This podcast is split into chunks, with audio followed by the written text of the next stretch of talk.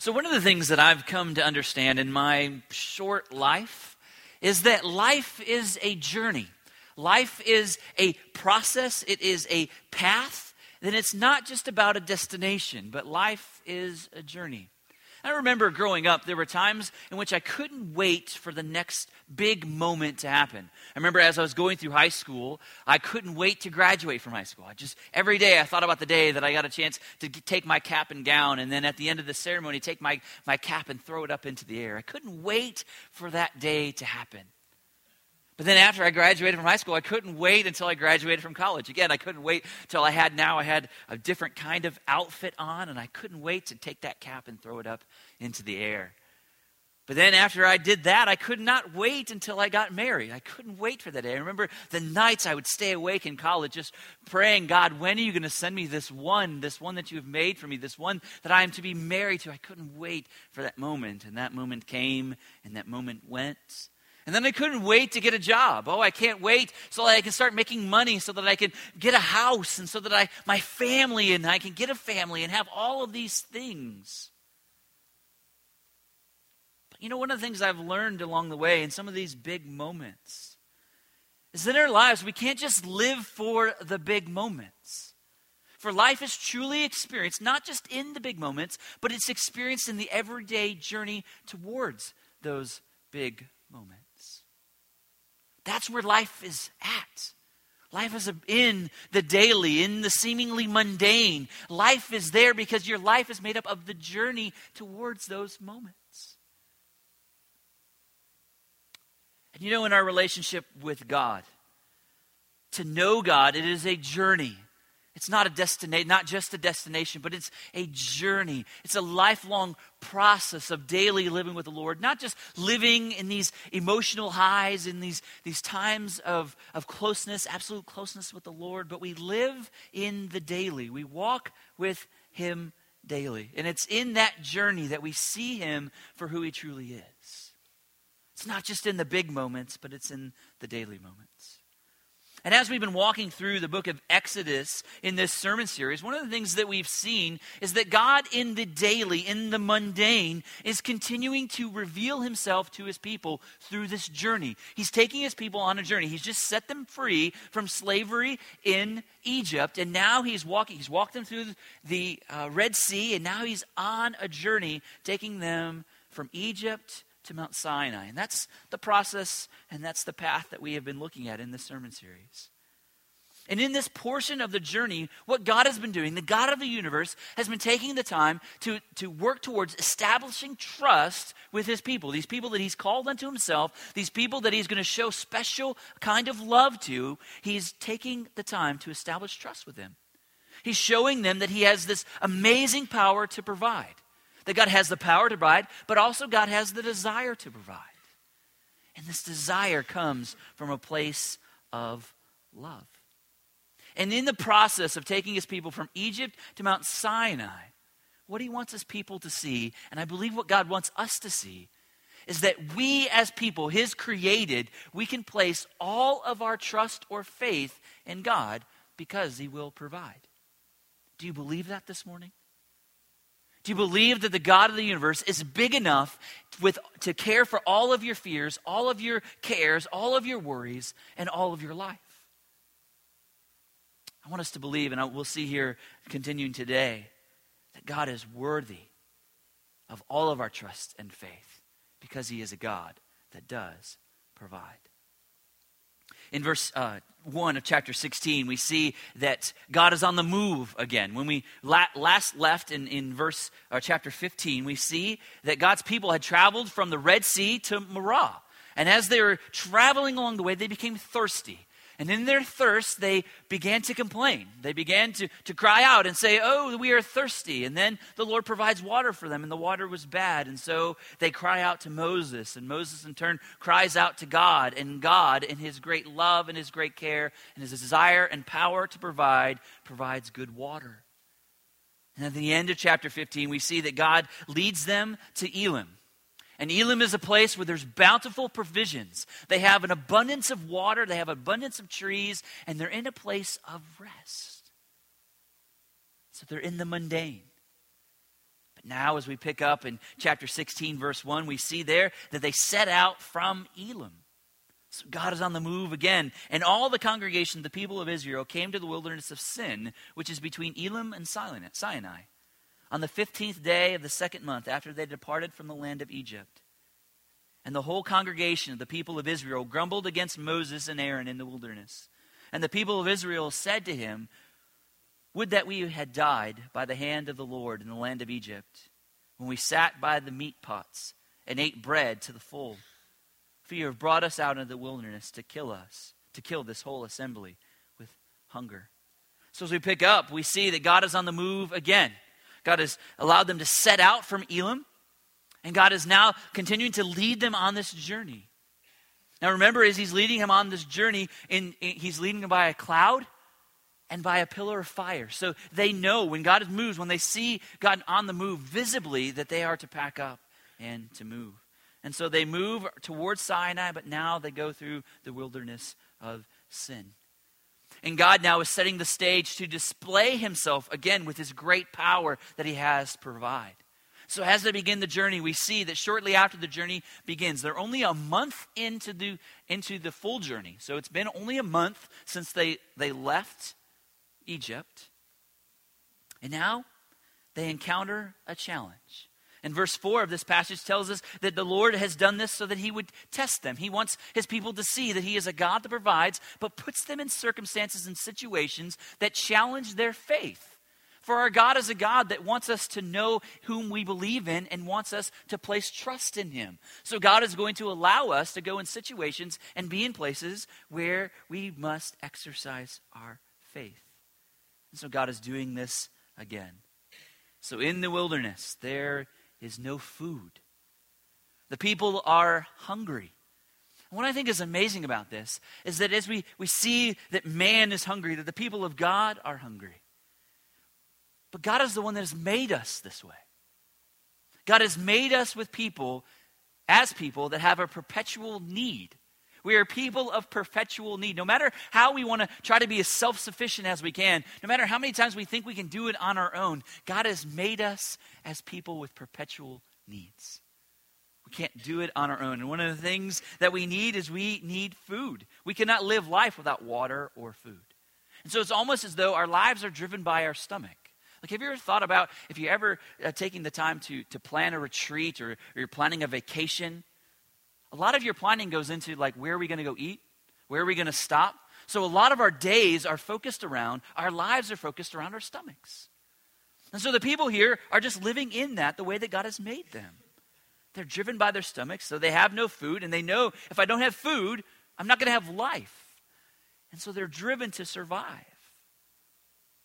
And so the people here, as they begin and feel their stomachs and their bellies being empty, as, as the fathers of these families look around and they see their little children starting to become hungry, and they see their cattle and they see their livestock beginning to cry out in pain because they're hungry, the fathers of these families look at their families and they begin cons- to become concerned. Where's our next meal going to come from? We're out in, the, in this wilderness and we don't even know where our, our food is coming from. But you see, the challenge with this passage and these circumstances is the people of God allowed their circumstances to derail them from trusting in God when the challenges of life and the challenging circumstances came, there, when their stomachs began to be hungry, instead of pressing in and trusting in the Lord, they began to complain. They, they left trust in the Lord. And I want us to see right here in these first few verses that the Bible gives us three sure signs when we've stopped trusting in God. If you want to know if, your if your trust is in God or if you've left trusting in God, just look at how they respond. The first thing we see is that we know that we've stopped trusting in God when we begin to grumble about our circumstances. Look at verse 2. And the whole congregation, the people of Israel, grumbled against Moses and Aaron. They began to murmur. They began to look inwardly at their own circumstances and their own situations as they're on this journey, and they began to say, This stinks. I am hungry. This is bad. Why are we doing this? Have you ever been on a journey with your family?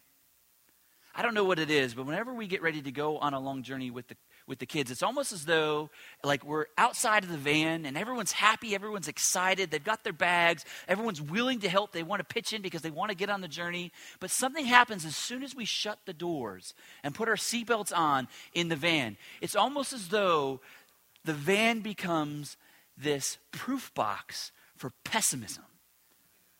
You know what I'm talking about? Like the door shuts, and all of a sudden, these happy go lucky kids, happy go lucky wife turn into vicious, pessimistic people that have all of these abundance of needs. That as the driver, you're like, I am losing my mind. Like immediately shut the door and someone's got to go potty. Someone doesn't like the radio station. It's, it's the wrong channel. It's too loud. It's too soft. When are we going to get there? Look at the proof box of pessimism. You know what I'm talking about? That's what I envision as I, I hear the people of God. Like, I know what that feels like. And as the driver, I'm like, can you just be quiet? Like, this is a part of it, but this is, you're missing the point. We're on a great journey. We're going to Disneyland. Pessimism rules the day. You see, when we began to look inwardly and we began to feel uncomfortable, we began to feel pain, what normally comes out is complaining. And we see the people of God doing the same thing. We continually look at life from our own perspective, and that's a sure sign that we're going to get into trouble. When we began to only look and focus on life from our own perspective, from our own hearts, from our own stomachs, that's when we get in trouble. We see the people of God walking right into it again today. You see, sometimes the, our challenging circumstances are a result of God's direct leading. God directly leads us into challenging times because God wants to either show us something amazing or God wants to do something amazing through us. We see that's exactly what he wanted to do here. From verse 4, we see that God was leading his people into a time of hunger because he wanted to test them. He wanted to test their trust in him. And they're completely oblivious to the test of God. If they had taken the time to not just look inwardly at their own circumstances, but look up to God, the Lord might have revealed to them what was going to happen. But you may ask yourself the question well, how can I know if what I'm experiencing is a test from God or if it's just the consequences of some circumstances that I never should have gotten myself into? Like, how do I know if I'm walking through difficult times, if God is leading me into this, or if it's something, it's just a consequence of my poor decisions? What we see here in the case of Israel, they should have been able to see that it was God leading them. How do we know that? Well, we know because if God is visibly leading them, He's in a, a, a pillar of fire and a cloud, if God is leading them into this, then they have to know that God is going to provide for them. Like it's not just them choosing this, they are actively, obediently following God. And when we actively and are obediently following the Lord and difficult times, challenges come, we can know that God will provide. That's how you can know. If your heart's desire is to follow the Lord and you felt his leading and you sensed his leading and you're walking in obedience and difficulties come, know that it is a test from the Lord where he's asking you the question Do you trust me? So, the first sign we know that we've stopped trusting the Lord is when we begin to grumble or begin to complain. The second thing we know, if we've, we've begun losing faith in God, in verse 3, we see when we begin to blame others for our circumstances. We see there that they began to grumble and complain, but then they grumbled against Moses and Aaron where they begin looking at their situations and they're like, well, this isn't my fault. I didn't do this. So they begin looking around the next possible target and they look at Moses and Aaron and they're like, why did you do this to us? Why did you lead us out of here, out of Egypt, just to come here so that we could be hungry and so that we can die? You did this to us. It's not until verse 8 that we see that when we grumble against other people or when we blame other people for our circumstances, what we're really doing is we're calling out God. Our grumbling and our complaining are against God. And what we say to God, eh, eh, whether we have a target of someone else, what we're really doing is we're saying, God, I don't trust you. With my situation, with these circumstances that I'm walking through right now, whatever they may be, I don't trust you. So when we blame others for our circumstances, it's a sure sign that we've lost faith or trust in God.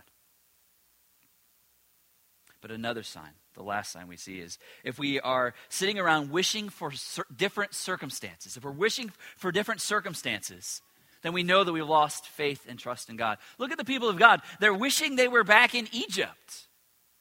Oh, God, it would be great if we were back there. For back there, we had a pot, we had food, we had meat.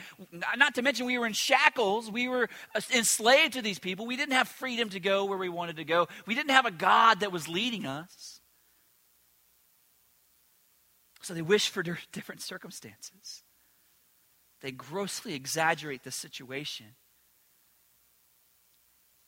And basically, they lift their fists to God and they say, God, you are not good. Because of my situation, because of my circumstances, you are not good. Why would a good God bring us here just so that we would die?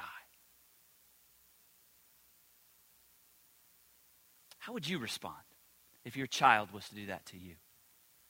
If your child was to come to you and they were to grumble against you continually, they were continually say, You're a bad parent. It's your fault that I'm going through these situations. Oh, I wish I had a different mom or dad. How would that make you feel? How would you respond? Would you embrace them with love? Or would you get angry at them? Would you try to teach them? Would you try to shake them so that they would see things from a different perspective? Well, in some ways, that's the way God is viewing his people, or that's the situation between God and his people now. But let's look how God responds. God doesn't come down and shake his kids. As the children of God, what does he do? He shows them exorbitant love. He shows them amazing grace. And he shows them he has this wonderful power to provide. Look with me in verses 4 and 5. You would imagine that God would respond in anger, but he says this instead Then the Lord said to Moses, Behold, I'm about to rain bread from heaven for you, and the people shall go out and gather it, a day's portion, every day, that I might test them whether they will walk in my law or not. On the sixth day, when they prepare what they bring in, it will be twice as much as they gather daily. So, how does God respond? How does God respond to their lack of faith and trust? We see God loves. He doesn't begin by scolding them or rebuking them, but he begins by preparing to care for their needs.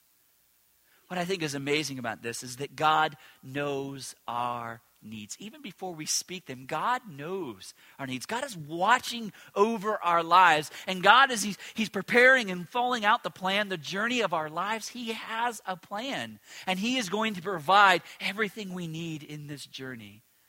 So He knows our needs. We see that He is prepared to do something about them. He says, I'm about to rain down bread from heaven. And then he's going to begin to set up. So he, he knows our needs. So he knows that as humans, we need food. He also knows, and we're going to see this in a minute, that we need rest. God knows as he looks at us, he knows that we are not him. He knows that our bodies have limits and needs. And the reason that our bodies have limits and needs is so that we will know that we need Him.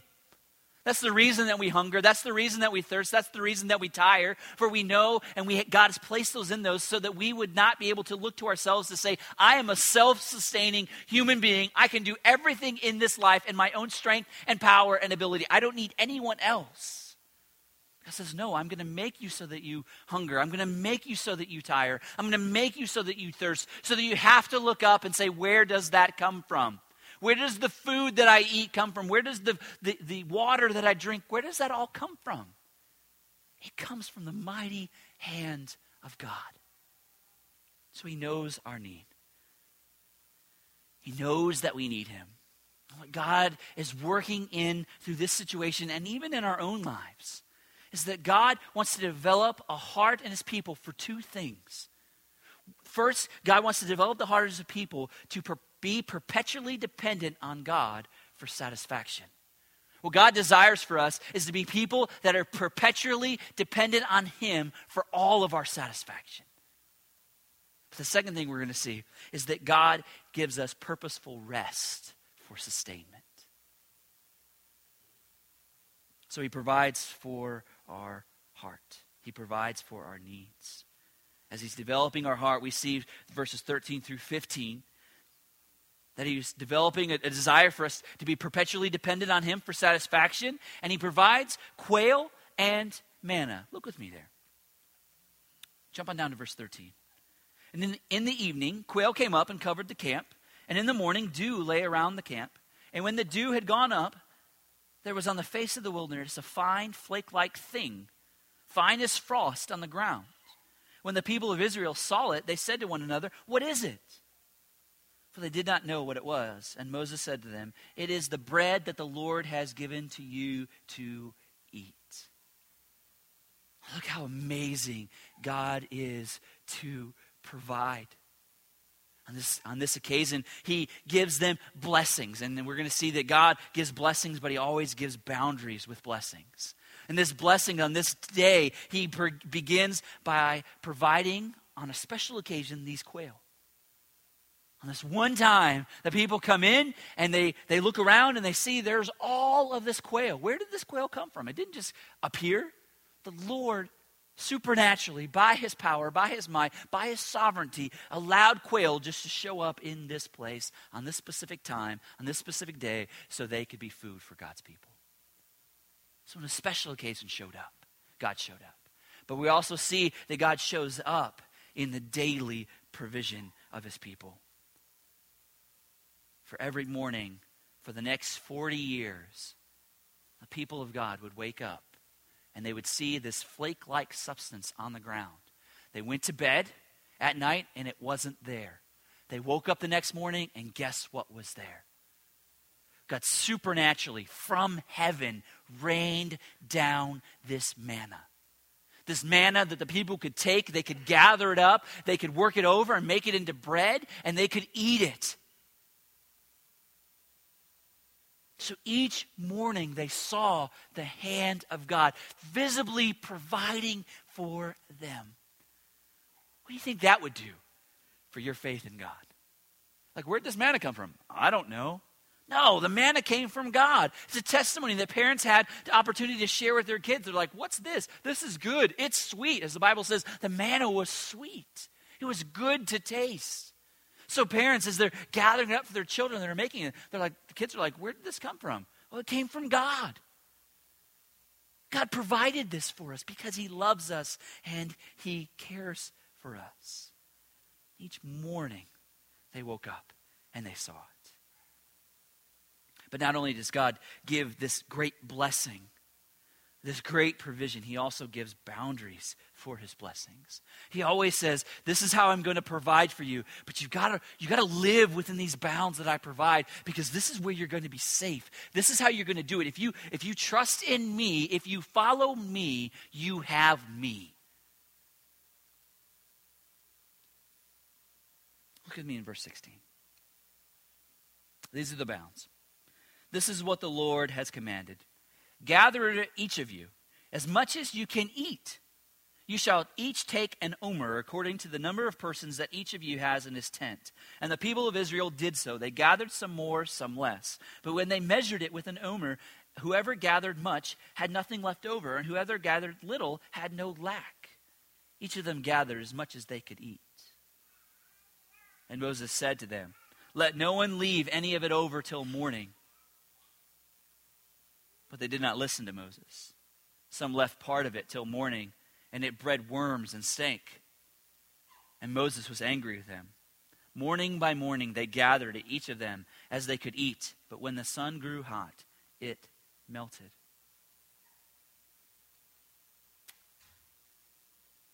The boundary was this God's going to provide, but only take what you need for the day.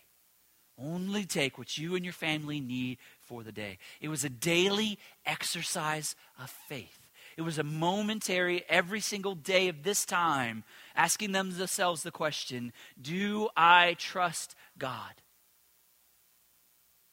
It was a question of do I trust you, God, more than I trust my logic, or do I tr- more than I trust that of nature, the laws of nature?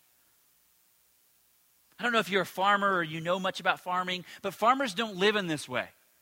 Farmers live in the way where they work really, really hard to plant seed in the soil and they cultivate the soil. They do everything that they can. And then when it begins to grow, they reap the harvest. They reap it all at one time. They get as much as they can because farmers know that the food is not always going to be produced, that there's a season for production. So when it is, is produced, they get it all they can at the same amount of time. Even if they don't need it, they gather because they know it won't always be there. They know that nothing in this world continually gives.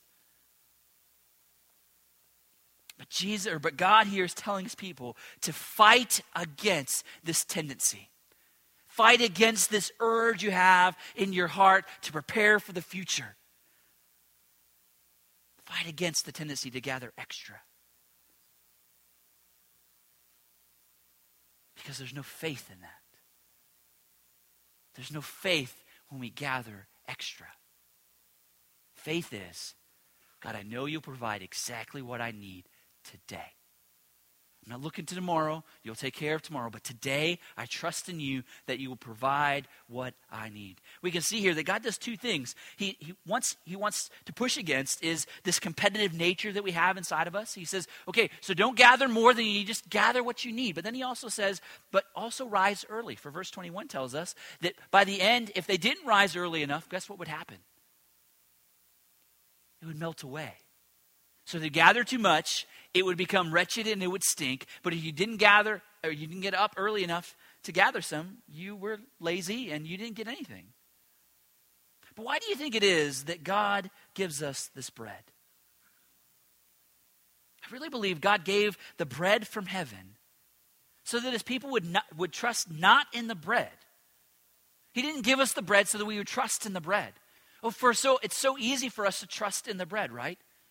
Like to, to gather a bread and say, I, I'm hungry, and if I eat this bread, I am I'm immediately satisfied. I immediately can see the effects of this bread. I am full. But the bread was given by God because it says that it came down from heaven. So God is the provider of this to show that He is the one that satisfies our need, not the bread itself. You see, the bread itself was just, it was created by God to provide temporal satisfaction, a momentary need. We all have physical needs, and I want us to believe that God can provide for our physical needs. Sometimes He provides healing to, to cancer, sometimes he, he restores relationships that are broken. God, God is in the business of doing that, God is in the business of providing for your needs. He doesn't always do that. But God is in the business of, of healing us and helping us and giving us the strength to provide and to move through. But God is mostly concerned about our spiritual need. God cares for our physical needs, but God is mostly concerned about our spiritual need.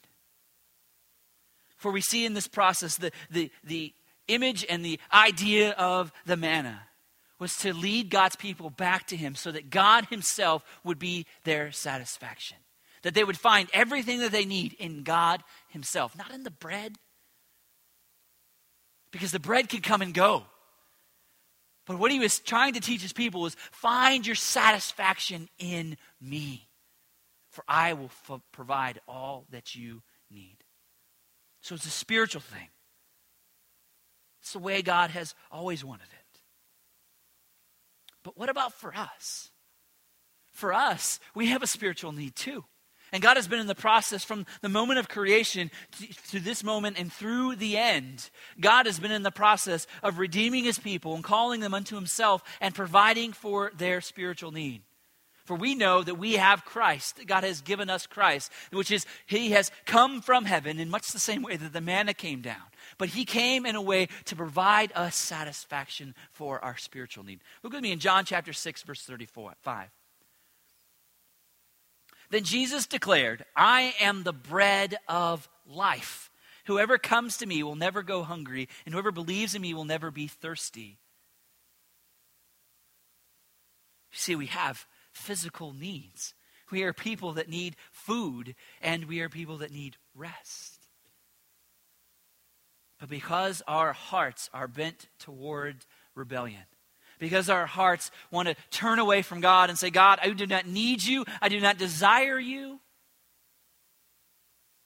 we are in need of someone to come and to heal us from our rebellion against God. Someone to come and to save us from our sin, to come and to take our place and to take our penalty. And we see that Jesus is the one that came. He is the bread that came down from heaven to provide all that we. So, just in the same way as the Israelites needed faith in God for the bread, we need to place our faith in Christ for salvation and our hope.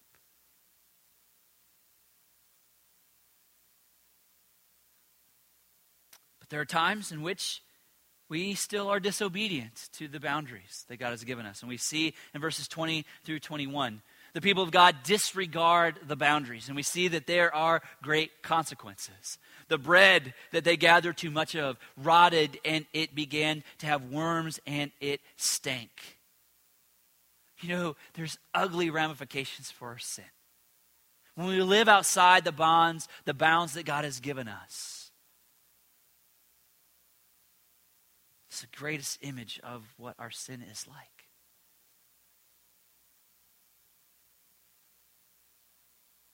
God provides. We also see that God also provided, not only did He provide food, but He provided for them rest. He was setting up rest for their sustainment. Look with me in verses 22 and following. On the sixth day, they gathered twice as much bread, two omers each. And when all the leaders of the congregation came and told Moses, he said to them, This is what the Lord has commanded. Tomorrow is a day of solemn rest, a holy Sabbath to the Lord. Bake what you will bake, and boil what you will boil, and all that is left over lay aside to be kept till morning. So they lay it aside till morning, as Moses commanded them, and it did not stink. And they did not have any worms in it. Moses said, Eat today, for today is a Sabbath day to the Lord. Today you will not find it in the field. Six days you shall gather it, but on the seventh day, which is the Sabbath, there will be none. And on the seventh day, some of the people went out to gather, but they found none. And then the Lord said to Moses, How long will you refuse to keep my commandments and my laws? See, the Lord has given you the Sabbath. Therefore, on the sixth day, he gives you bread for two days. Remain each of you in this place. Let no one go out of this place on the seventh day. So the people rested on the seventh day. You see, God is providing for them to give them a place of restful. He wants them to be in a place of rest. He gives them again blessings with boundaries. He says, You have six days to gather. On the sixth day, gather twice as much because I will provide twice as much. But I want you on the seventh day to rest. He's encouraging us to follow the same pattern that he has set in the, the work of creation. For God, on six days, created the earth and all that is in it. And then on the seventh day, he rested. He's also pointing towards setting up the fourth commandment, which he's going to give his people when they get to the mountain. But he says, Here's the Sabbath I give to you. Sabbath literally means a stoppage. For God knows that as people that, uh, that are industrious people that want to create and want to make and want to do and want to be, that it's easy for us to get caught up in this work. And in getting caught up in the work, sometimes we can forget who it is that we serve. For most of the time, for most of the week, many of us spend six days of our lives working towards advancing our own causes. We live towards working for our boss, working for our company, doing all these different things. And it's easy for us sometimes to get caught up in thinking our life is about advancing our own cause. So we need time to realign ourselves to the Master's cause. We need time every week where we rest, where we stop advancing the causes in this world and spend time realigning ourselves with our Master. The Lord gives his people here, he says, it's a day of solemn rest. It's a day in which you will rest, not just to rest for rest's sake, but it's a holy stoppage to the Lord. Where in this day, you take the day, you say, The purpose of today is for me to stop doing those things and allow myself to worship and refocus on the God who has made me, the God who's given me life, the God who's given me all things. So he gives us a time of rest.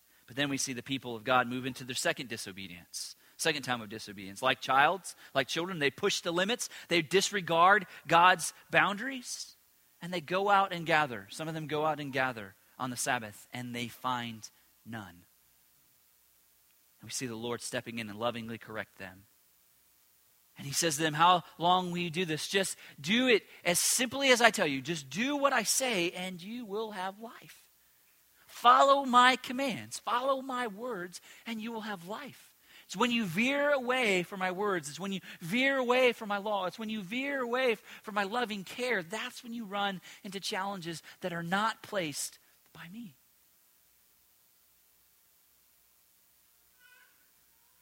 God is a God who is worthy of all of our trust and faith because he is a God that provides. Maybe you're here today and you've never come to the place of faith, placing your faith in Christ. I want to encourage you today, if, you're, if that's you, if you've been living your life fully apart from God, that today that you would turn your eyes back to the Lord and that you would see him for who he is and that you trust in him. Or maybe you're here today and, and the, the three instances or the three examples of our life of when we know we've stepped out of faith and, and trust in God, maybe those kind of cut you to the core today. Maybe you realize that there's areas of your life that you're not trusting God. Maybe you're complaining about your situation at work, you're complaining about situation in your family, you're complaining about this, you're complaining about that, or you're blaming someone else for your challenges, your problems, or you wish you were somewhere else. If, if that's you today, I want to encourage you to come before the Lord and realize that what you're doing is you're, you're shaking your fist at God and saying, God, you're not good. But God gives us a great cure for our lack of faith. I want you, real quickly, I want us to see here. If you're here today and, and, that's you, if you don't know the Lord or you, you're fighting against the Lord or, or you're in a place where you are complaining against the Lord, look at verse 9 with me. This is the cure. Then Moses said to Aaron, Say to the whole congregation, of the people of Israel, Come near before the Lord, for he has heard your grumbling. And as soon as Aaron spoke to the whole congregation of the people of Israel, they looked toward the wilderness, and behold, the glory of the Lord appeared in the cloud. There's the key if we find ourselves walking towards the path of grumbling and complaining, we have two things we need to do. Beginning, we come near before the Lord. We move from where we are, instead of continuing in the path where we're going, we move near towards the Lord. We reposition ourselves back to God. We come near the Lord. And the second thing is we open our eyes to see his glory. That's the reality of it when we're moving in our lives and we're like, God, my life, you don't understand. He does understand. We run to Him, we look to Him, and He will allow His face to shine on us. I love what the psalmist says in Psalm 92. Psalm, Psalm 92 shows a perfect picture of someone who's living in the provision of God. They understand, and this is how their day, from morning to night, this is what they say. It is good to give thanks to the Lord, to sing praises to your name, O Most High, to declare your steadfast love in the morning and your faithfulness by night. The bookends of their day those that seek to live in the provision of the Lord. They wake up in the morning and they know that the Lord is good. Even though they don't know what the day beholds for them, they know that the Lord's love is going with them. And then as they lay their head on their pillow at night, they look back and they say, Lord, you have been faithful in today. Can that be the prayer of our hearts? Can that be people that we become? Where in the morning we live in the love and at the end of the day, we look back and say, God, you have been faithful. Let's pray. Father, we thank you for loving us and thank you for your words of truth. And Father, I pray that in these next few moments, you continue to allow your word to work inside of us. Father, if you've brought about conviction of things that uh, we've been holding on to, or we have turned our ba- backs or faces from you, Father, I pray that you in these next few moments would turn our hearts back that we would take care of our business with you, that we would confess sin, we confess our lack of trust and faith in you, and that you would begin and continue to work in us in this mighty and amazing way. For God, you are good and you are right. And may we be people that follow you wherever you lead us. In Jesus' name we pray.